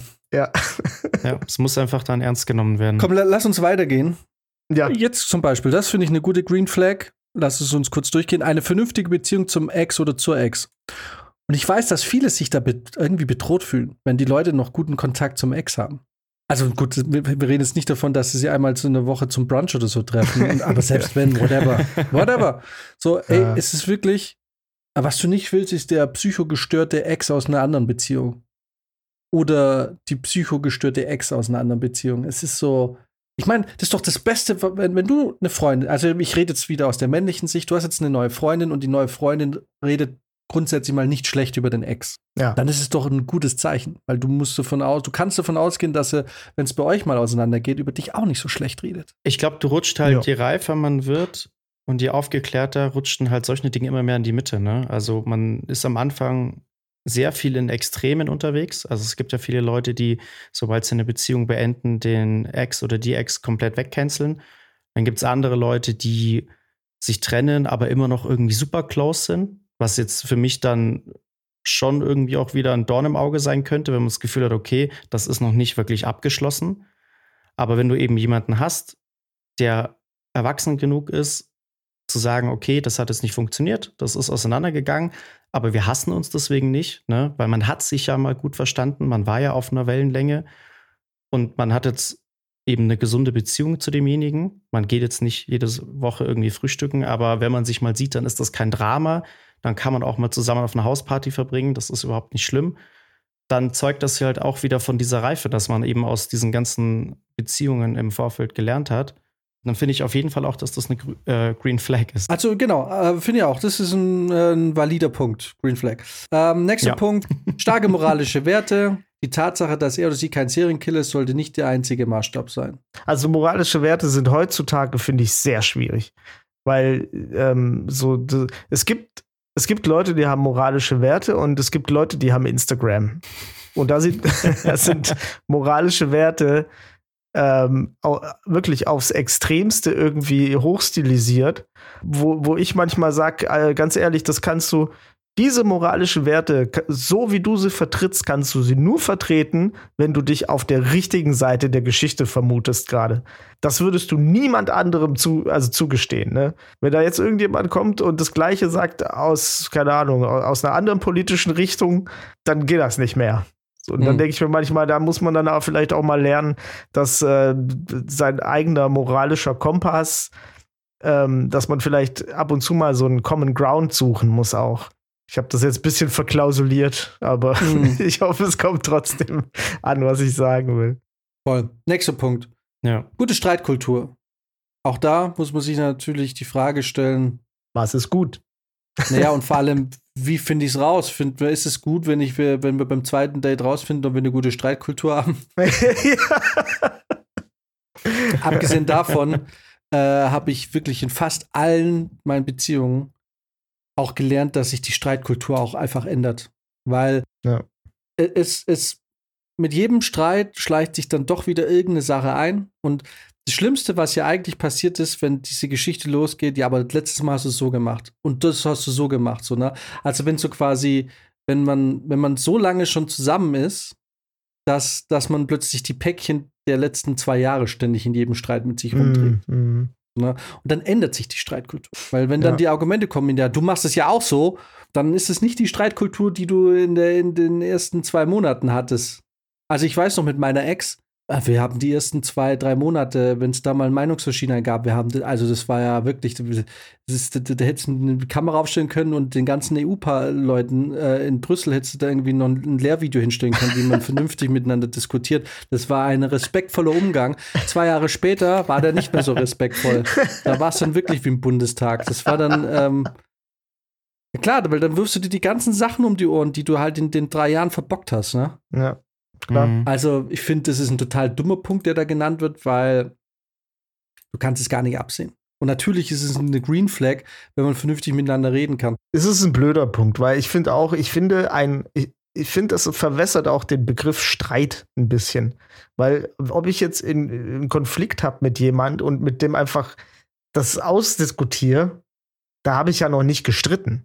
So, da haben wir halt einfach irgendwie halt eine Meinungsverschiedenheit gehabt und dann hat man geguckt, wo, wo kriegt man da einen Kompromiss hin, kriegt man gar keinen hin, ist auch okay, ja, kann ja sein. Aber äh, in dem Moment, in dem ich mit jemand streite, dann wird es natürlich emotional. Und dann sage ich halt auch manchmal vielleicht irgendwas, was ich da, wo ich dann im Nachhinein denke, oh, keine Ahnung, weiß ich jetzt auch nicht, ob ob ich das eigentlich so gemeint hat oder ob mich einfach nur die Art und Weise, wie gerade mit mir geredet wurde, saumäßig sauer gemacht hat. Und dann, dann ist der Punkt nicht mehr wichtig, um den es ging. Und dann, gut, dann hatte man einen Streit. Aber ob man da jetzt von guter Streitkultur dann sprechen kann, wenn dann einer sagt, äh, Entschuldigung, da müssen wir jetzt kurz nochmal zurückgehen. Also du hast jetzt keine Ich-Botschaft gesendet. Äh, deswegen ist das für mich, kommt das jetzt ein bisschen komisch rüber, weil so, das geht ja nicht. Du bist ja, du bist ja super aggro. Also ich. ja, ich glaube, das muss man jetzt in dem Fall halt einfach als zusätzlichen Bonus sehen. Ne? Wenn es halt vorhanden ist, dass man einfach auch gut miteinander streiten kann, dann ist es nice to have. Aber wenn es jetzt nicht der Fall ist, und davon kann man in der Regel ausgehen, dass man jetzt nicht irgendwie super clean streitet, dann ist es halt so. Ne? Also ich glaube, es ist, wäre jetzt auch niemals deswegen irgendwie ein Ausschlusskriterium für einen Partner, weil danach kann man jetzt nicht streben, dass man da Ideale streitet. Ja, hier steht auch irgendwie, werden Türen geknallt äh, und wird für fünf Tage, äh, ist man für fünf Tage verschwunden und wird eine Woche lang nicht gesprochen. Auch hier, das ist so, es ist so blöd, das zu verallgemeinern, weil ich zum Beispiel auch so ein Typ, wenn es richtig knallt, dann hätte habe ich einfach gerne einen Tag meine Ruhe. Und dann brauchst du irgendwie Zeit, um mal kurz Dampf abzulassen. Und oft ist es dann so, wenn du dann den Tag wirklich mal kurz Sendepause hattest, dann hast du auch ein bisschen Zeit, dass dein Gehirn auch wieder angeht und eben der Zorn dann erstmal weggeht. Und dann macht es auch viel mehr miteinander Sinn, wieder miteinander zu reden, weil man dann ja dann auch wieder offener vielleicht ist für die Argumente des anderen. Wenn, während ja. wir gerade irgendwie noch mega den Zoff hatten, dann schon anfangen müssen, von dem anderen irgendwie Kompromisse zu erwarten oder Einsicht, ist für mich halt kontraproduktiv. Dann reden wir doch lieber, wenn, wenn so die ersten, wenn die Gemüter wieder ein bisschen runtergekühlt sind und ich dann vielleicht auch bereit bin zu sagen, okay, ich war sauer, du warst sauer, so und so und so. Ja, so sehe ich das auch. Da hatte ich zum Beispiel mit meiner Ex damals Probleme, wenn wir gestritten haben, weil ich eben auch dann ab einem gewissen Punkt so diese Cooldown-Zeit gebraucht habe, um mich wieder irgendwie zu fassen und wieder da neutraler an die Sache ranzugehen. Und sie war das wiederum von ihrem Ex gewohnt, dass die alles immer sofort ausdiskutiert haben. Und das wurde so lange durchgearbeitet, bis man da gefühlt auf den Nenner kam und sich wieder vertragen hat. Und das, das konnte ich halt so nicht. Ja, weil du in dem Moment, wo du so richtig angepisst bist, wo du so richtig sauer bist, also da, da bist du jetzt halt auch nicht so der Supermeister im Reflektieren. Ja, weil da nee, siehst du deine Sicht und du siehst du bist im Recht. Und wenn dann irgendwie mal ein Tag vergeht und man hat irgendwie ein bisschen Zeit, erstmal so die ersten paar Stunden in sich rein zu, ähm, also so, so seinem Zorn sich da irgendwie hinzugeben, zu sagen, äh, äh alles falsch und ich, ich bin richtig, dass man dann irgendwann so vielleicht mal anfängt, wenn der Wut, also die Wut so ein bisschen verdampft ist, zu sagen, ja, okay, war vielleicht jetzt nicht so super fein. Die Frage, die sich mir aber hier stellt, was haltet ihr von Entschuldigung? Ist euch eine Entschuldigung wichtig? Manchmal. Bei mir zum Beispiel ist eine Entschuldigung zumindest in einem Beziehungsstreit gar nicht so wichtig und das ist bei uns so das Problem manchmal tatsächlich, ohne jetzt da allzu sehr ins Private zu gehen.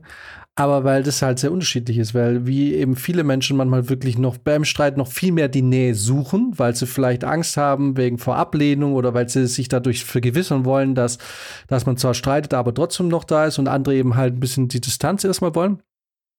So ist es so, manche wollen die Entschuldigung und ich zum Beispiel bin so der Typ, mir ist die Entschuldigung erstmal gar nicht so wichtig. Mir ist es eher wichtig, dass, dass ich das Gefühl habe, dass es verstanden wurde und beim nächsten Mal besser läuft. Das ist ja wie eine Entschuldigung. Ja, es ist halt, also ich habe schon oft gesagt, also bei in, viele, in vielen menschlichen, zwischenmenschlichen Beziehungen oft gesagt, du brauchst nicht entschuldigen, spare deine Entschuldigung, wirklich alles gut, nur guck halt, dass du es beim nächsten Mal nicht so machst. Und ich habe immer gesagt, wenn du dich entschuldigst, dann musst du natürlich auch was an deinem Verhalten ändern und nicht einfach gleich das nächste Mal wieder die gleiche Scheiße machen und dich wieder entschuldigen.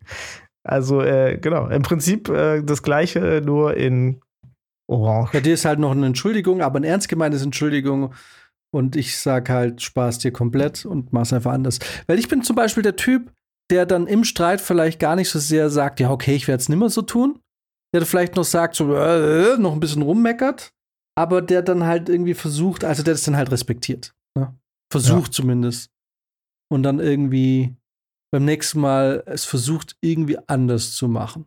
Auch wenn es manchmal vielleicht nicht gelingt. Vielleicht ist da auch der Punkt, wo eine Streitkultur eine gute Streitkultur wird, wenn man nämlich dann sieht, dass der Partner gerade jetzt von 99 Mal irgendwie halt einmal das jetzt falsch gemacht hat, dass man dann nicht wieder da reingrätscht und sagt, jetzt hast du es ja schon wieder gemacht. So. Das ist richtig, genau. Aber da muss man auch sagen, da braucht es ein paar Mal. Also du kannst nicht, also wenn es dir nach zweimal nicht machen, dann du, also du machst zweimal schaffst es nicht zu tun und dann machst du wieder, dann kriegst du natürlich schon das, guck, das machst du schon wieder. Ja, da muss ja, natürlich klar. schon längerer Zeitraum sein, dass dann dann plötzlich wieder Raum ist für jetzt macht es wieder. Also Green Flags am Anfang einer Beziehung. Jetzt stelle ich mir die Frage, ist jetzt Green Flags überhaupt noch notwendig als Tipps? Weil dann hast du unter Umständen schon ein Vierteljahr investiert. Also entweder hast du es passt jetzt oder das passt nicht. Ja. Aber jetzt würde ich weniger von Green Flags sprechen, als von äh, unsere Beziehung funktioniert oder halt nicht. Ja. Ich kann deine Red Flags akzeptieren oder nicht. Ja, das genau. ist, wo wir jetzt sind. Punkt 24, Verlässlichkeit. Äh, ja. Common Sense, das ist keine Green Flag, ist einfach verlässlich. So, entweder ja. man kann sich auf jemanden verlassen oder nicht. Und ähm, Absolut, das ist doch mega wichtig. Also, dass man irgendwie, das, das, da hängt ja auch ein ganzer Haufen Vertrauen und so dran. Also, ich glaube, das ist so grundlegend, dass, dass da redet man gar nicht über Green Flag. Also, wenn du mit jemandem zusammen bist, auf den du dich nicht verlassen kannst, wenn es dann wirklich mal schlimm ist, ne? Ja. ja dann kannst du auch alleine bleiben. Ja, klar. Wobei man auch natürlich sagen muss, Verlässlichkeit hat auch seine tückischen Seiten. Also wenn jemand verlässlich zum Beispiel die Deckel nicht richtig auf die Gläser wieder drauf dreht, dann möchtest du das vielleicht eher nicht. 26 hm. Raum geben. Da haben wir festgestellt, wir brauchen sehr unseren Raum. Da das muss ich stimmt. auch sagen, schau an meine Freundin, die ist voll, die jetzt verstanden. Krieg meinen Raum. Love it.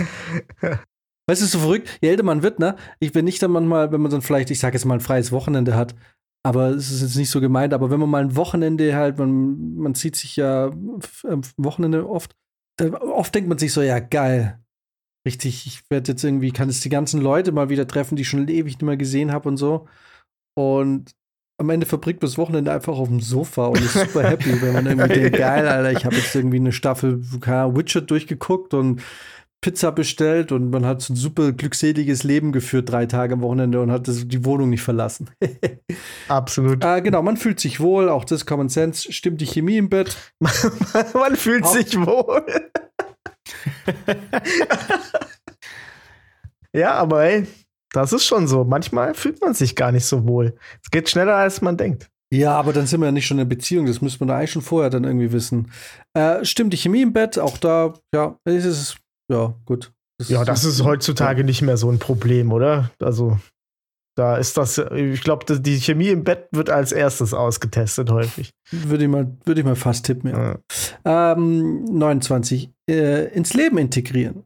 Aus zwei wird langsam eins und man möchte den Menschen in sein Leben einbeziehen. Man lernt Freunde kennen und trifft die Familie, bla bla bla. bla. Red Flag, Red Flag.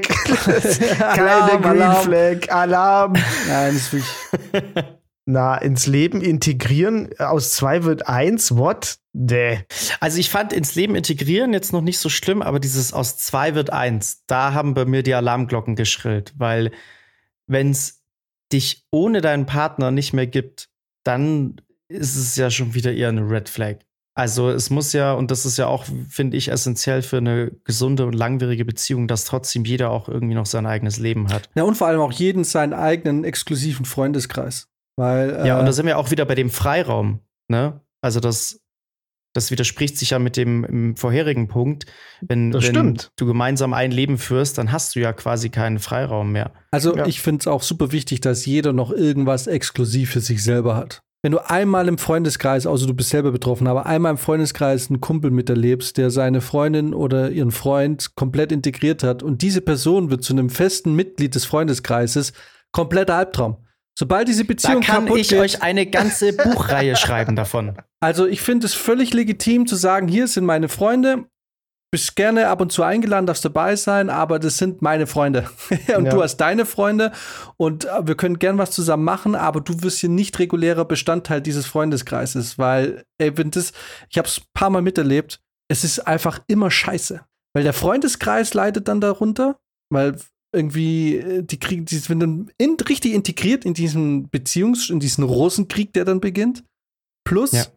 ähm, du hast plötzlich Leute, die du schon viel länger kanntest, die plötzlich ein Problem mit dir haben. Gerne Hallo sagen, gerne meine Freundin, mein Freund. Ja, hallo, willkommen, schön, dass du da bist. Lass Möchtest du was trinken? ja, du darfst gerne auch am zu wiederkommen, aber es muss einfach ganz klar sein, deine Freunde sind deine Freunde, meine Freunde sind meine Freunde. Ja.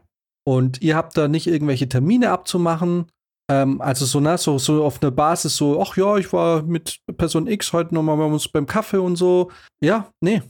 Macht es mit jedem anderen oder mit jeder anderen. Aber Und das ist zum Beispiel was, was super gefährlich ist, wenn du äh, eine Beziehung hast, die ein bisschen über Distanz geht und dann zum Beispiel der eine zum anderen in die Stadt zieht. Weil der hat natürlich keinen Anschluss. Der kennt niemanden und dann ist, passiert es super schnell, dass der sich erstmal in deinen Freundeskreis integriert, weil er ja Mhm. nichts anderes hat und das der einfachste Weg ist. Ganz schwierig. absolut, absolut habe ich mitgemacht mit meiner Ex. Die ist von Wien nach München gezogen. Und ich habe es verstanden, die hat nach, nach zwei Jahren gesagt, sie will zurück nach Wien. Mhm. Weil es, ist, es, ist, es gefällt dir hier nicht. Und ich habe es verstanden, weil sie war ja auch Filmschaffende. Das bedeutet, sie hat entweder die ganze Zeit gearbeitet oder war dann halt in München. Und, sie, und wenn du halt beim Film arbeitest, ist es halt schwierig. Also du, du baust im Endeffekt baust du keine Freundschaften auf. Mhm. So. Beim Film sowieso nicht, da hast du dann nur Bekannte und so. Und, und außerhalb vom Film lernst du eh niemanden kennen, weil du bist ja nur am Arbeiten. Das bedeutet, sie hat halt zwei Jahre lang, hat es nicht so wirklich geschafft, ähm, hier in München einen Freundeskreis aufzubauen. Und ich konnte ihr keinen anbieten, weil ich war ja selber erst ein Jahr davor hergezogen. Also ich hatte ja selber keinen Mhm. wirklichen Freundeskreis, ne? Mhm. Und war am Aufbauen. Ich finde, man muss das auch echt respektieren. So, äh, ich hatte zum Beispiel letztens äh, vor, vor kurzem erst eine, eine Freundin von meiner Ex, äh, mit der ich echt dicke war auch. Ne? Jetzt haben wir sich super verstanden und äh, da, ehrlich gesagt, ich hätte auch eine, eine Freundschaft noch draus gemacht, aber ich weiß ja, wie es ist. Die haben sich halt aus, aus der Schulzeit noch gekannt. Das heißt, ich werde immer respektieren, dass die ihren Freundeskreis haben. Ne? Und mit meiner Ex ist jetzt nicht so toll ausgegangen. Deswegen, als ich dann gesehen habe, dass äh, die Freundin heiratet, war, wusste ich ja, ich werde nicht eingeladen. So, ne? Weil da ist klar, wer da eingeladen wird. Mhm. Und ähm, dann habe ich da einfach natürlich trotzdem äh, eine Nachricht geschrieben, hey, so herzlichen Glückwunsch, bla bla bla. Und auf, mit keinem Wort irgendwie was erwähnt, weißt du so. Weil es soll ja auch irgendwie, von meiner Seite wollte ich da nur noch mal sagen, hier ist alles okay. Ne? Ja. Ist alles gut, dass ich nicht eingeladen bin, ist alles gut. Ich, ich rede mit keinem Wort darüber. Ich freue mich für euch. Äh, macht euer Ding. Ja. Ich finde auch, lasst einfach, äh, ja, voll. Genau, jeder soll irgendwie auch noch ein Stück sein eigenes Leben behalten und dieses Zusammenschmelzen. Was ist denn das auch für eine dumme Vorstellung? So eine romantisierte Vorstellung, die einfach nicht funktioniert. Also, es funktioniert einfach nicht. Komm, Green Flags äh, in einer langfristigen Beziehung, lass mal ein paar überspringen, Leben integrieren, das entwickelt sich, bla bla. Positiv über den Partner sprechen, wenn er oder sie nicht zuhört. Dann bringt's doch gar nichts. Das ist so ein bisschen am echten Leben vorbeigelebt, ne? Weil ich meine, also, ich meine, natürlich lästert man nicht über seinen Partner ab. Und wenn Ja. man das tut, dann muss man sich vielleicht überlegen, ob das so eine vernünftige Sache ist. Das stimmt. Ja, gut, das stimmt. Okay, vielleicht ist es eine Green Flag. Die meinen halt nicht negativ über den Partner reden, oder? Ich kann es mal vorlesen. Organisieren Sie mal schnell einen Abend mit Freunden und hören Sie genau hin, wie Ihr Partner über Sie spricht. Selbst wenn Sie das Auto falsch betankt haben oder den Schlüssel in der Tür stecken. Ah, okay. Also. Das Auto falsch betankt, ah, das würde ich, das würde ich noch in zehn Jahren erzählen. Wie willst du da denn noch positiv über jemanden reden können? Ja, also es ist natürlich schwierig zu sagen. Ja, hier, die, ähm, die Ute hat mir letztens Diesel in den Benziner reingetankt. Oder, oder noch schlimmer, die Ute hat mir letztens Diesel in mein Elektroauto getankt. na, Ute, na mein Gott, das passiert halt. Die Ute, so ist er halt. So kennen wir sie nicht wahr, Leute? Ute. Ja, wie willst du da positiv reden? Also, dann ist doch besser, einfach die Schnauze zu halten. Ja, aber ich meine, das stimmt schon, man sollte, man sollte den Partner nicht in der Gruppe oder so kritisieren oder so. Ich finde, ich finde schon, das stimmt schon. Das sehe ich auch so. Ich finde, also ich finde das, ich meine, ich kann ehrlich, ich bin nicht sauer. Wenn meine Freundin jetzt mit ihrer Freundin oder so mal Dampf ablässt, weil ich irgendwie wieder irgendeine dumme Scheiße eingestellt habe, dann bin ich da voll nicht sauer. Das ist ja auch sogar gut, ja. Dann ist das so ein bisschen Puffer. Ich finde, bei, beim, klar, man kann auch mal Dampf ablassen, aber wo, wo, wo ich bin der Meinung, wenn du in der Öffentlichkeit zwei stehst, dann musst du Rücken an Rücken stehen. Also du kannst nicht in der Öffentlichkeit, wenn du jetzt mit deiner Freundin unterwegs bist, sie irgendwie bloßstellen oder in irgendeiner harten Art und Weise kritisieren. Das heißt nicht, dass man zu allem Ja sagen muss, was sie sagt. Aber ich finde, wenn man dann als Paar dann irgendwo unterwegs ist, dann muss da schon eine Einigkeit herrschen. Zumindest muss sie vorgetäuscht werden. Selbst wenn diese Einigkeit nicht besteht. Aber nach außen hin muss man schon schauen, dass man da hintereinander steht. Das sehe ich schon so. Also wenn meine Freundin mich jetzt, also wenn wir jetzt unterwegs wären und sie würde anfangen über mich Witz, also Witze auf meine Kosten zu machen, so oder ähm, oder mich zu kritisieren im Sinne von ja irgendwie das das das kann er nicht und das kann er nicht und so, kannst du davon ausgehen, dass dass die ganzen Green Flags, die wir vorhin aufgezählt haben, dass die alle in die Tonne wandern und dann packe ich meinen ganzen Ordner mit Red Flags raus und sage so, jetzt zählt mal richtig. nee, das geht gar nicht. Du darfst, du kannst nicht, ähm, und, das, und da rede ich auch über Freundschaften. Also, ja. du kannst nicht in einer Freundschaft offen irgendwie jemanden so dauerhaft kritisieren oder irgendwie, also ich kann nicht sagen, ja, ja, Brizi, ja, das mit dem, was weiß ich, ähm, mit dem und dem, das klappt ja nicht so richtig und das kann er leider auch nicht so gut. Also da wirst du doch, da flippst du aus. Voll. Ja, ich glaube, wenn es jetzt wirklich um so temporäre Sachen geht, ne, wenn, wenn du jetzt irgendwie Scheiße gebaut hast und sie regt sich bei einer Freundin darüber auf, dann ist das völlig fein. Dann kann man da eben mal Dampf ablassen. Aber wenn du jetzt wirklich anfängst, auch dauerhaft mit Freunden schlecht über deinen Partner zu reden, dann sind wir wieder bei dem Punkt von vorhin, dass man es selber nicht schafft, ehrlich genug zu seinem Partner zu sein und dem das direkt zu sagen sondern man fängt stattdessen an, im Freundeskreis drüber zu lästern. Und dann ist es natürlich ganz klar nicht mehr gut. Also Freundeskreis geht sowieso nicht, wenn, also da muss man auch ganz klar sagen, ich, es ist okay, wenn da ein bisschen Dampf abgelassen wird bei der besten Freundin oder beim besten Freund oder sonst wo. Aber wenn da plötzlich mehrere Leute zukommen und du wirst so mehr oder weniger zum Gespött, weil irgendwie du kommst so plötzlich ja. zum, zum, was weiß ich, zu irgendeiner Party von ihr mit ihren Freunden und du, und du bist dann mehr oder weniger, gehst da mit runtergelassenen Hosen hin weil alle irgendwie wissen, was da Sache ist, das geht gar nicht. Also das würde ich nie tun. Also das habe ich nicht, würde ich nicht, werde ich nicht. Und auch wenn ich jetzt zum Beispiel im Frust mich jetzt einem Kumpel anvertrauen würde und ich hätte das Gefühl, das wird weitererzählt, Katastrophe. Ja. Also mhm. dann ist das sowas von, dann, dann ist die Freundschaft vorbei. Das ist, also da, da gibt es einfach ganz klare Regeln. Nee, also ich meine, wenn da so eine gewisse Grundloyalität äh, dem Partner gegenüber nicht da ist, dann, dann führt das ja auch zu nichts. Also da muss man sich ernsthaft fragen, was das für eine Beziehung ist. Es war ja schon eine Green Flag, dass man äh, auch nicht über seinen Ex-Partner lästert, ne? war eigentlich auch gerade schon. Dann sollte es eigentlich auch eine Green Flag sein, wenn man nicht über seinen Partner lästert. Ja, lässt nicht, ja, stimmt, ja. ja, Leute, das war's. Die äh, übersichtliche Liste der Dinge, die einfach ganz normal sein sollten. ja. Die aber heutzutage als Green Flag betrachtet werden. Ja, mit ein paar Ausnahmen. Und äh, nächstes Aber Mal machen wir die 400 Red Flags, die beachten sollte.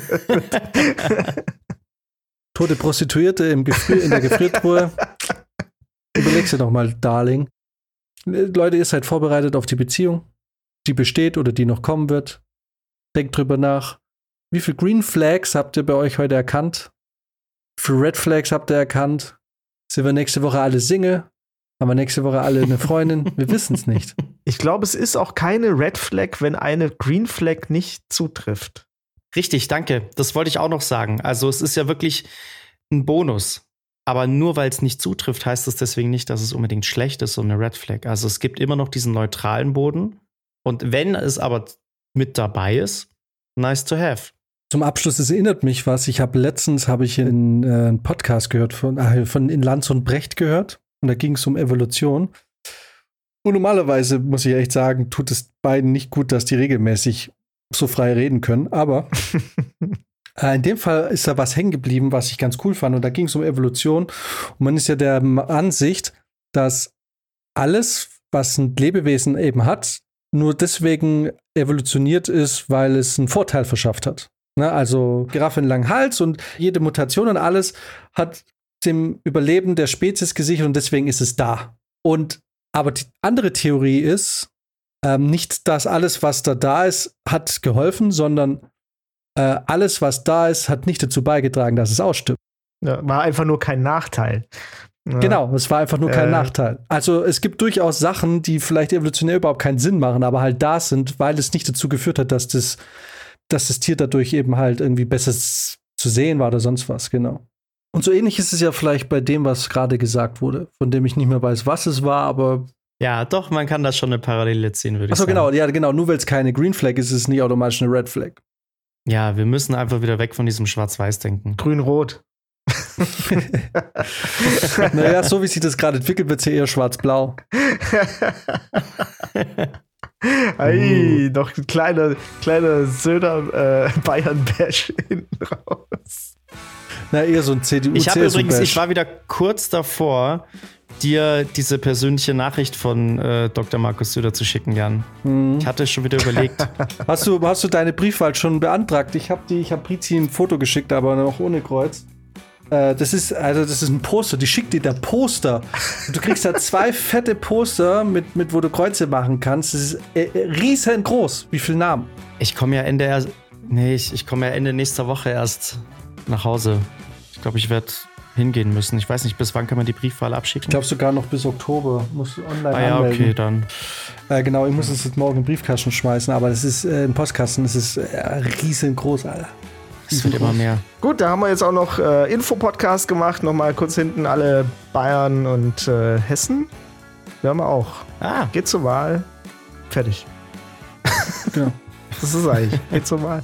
Oder macht Briefwahl. Welt nicht blau.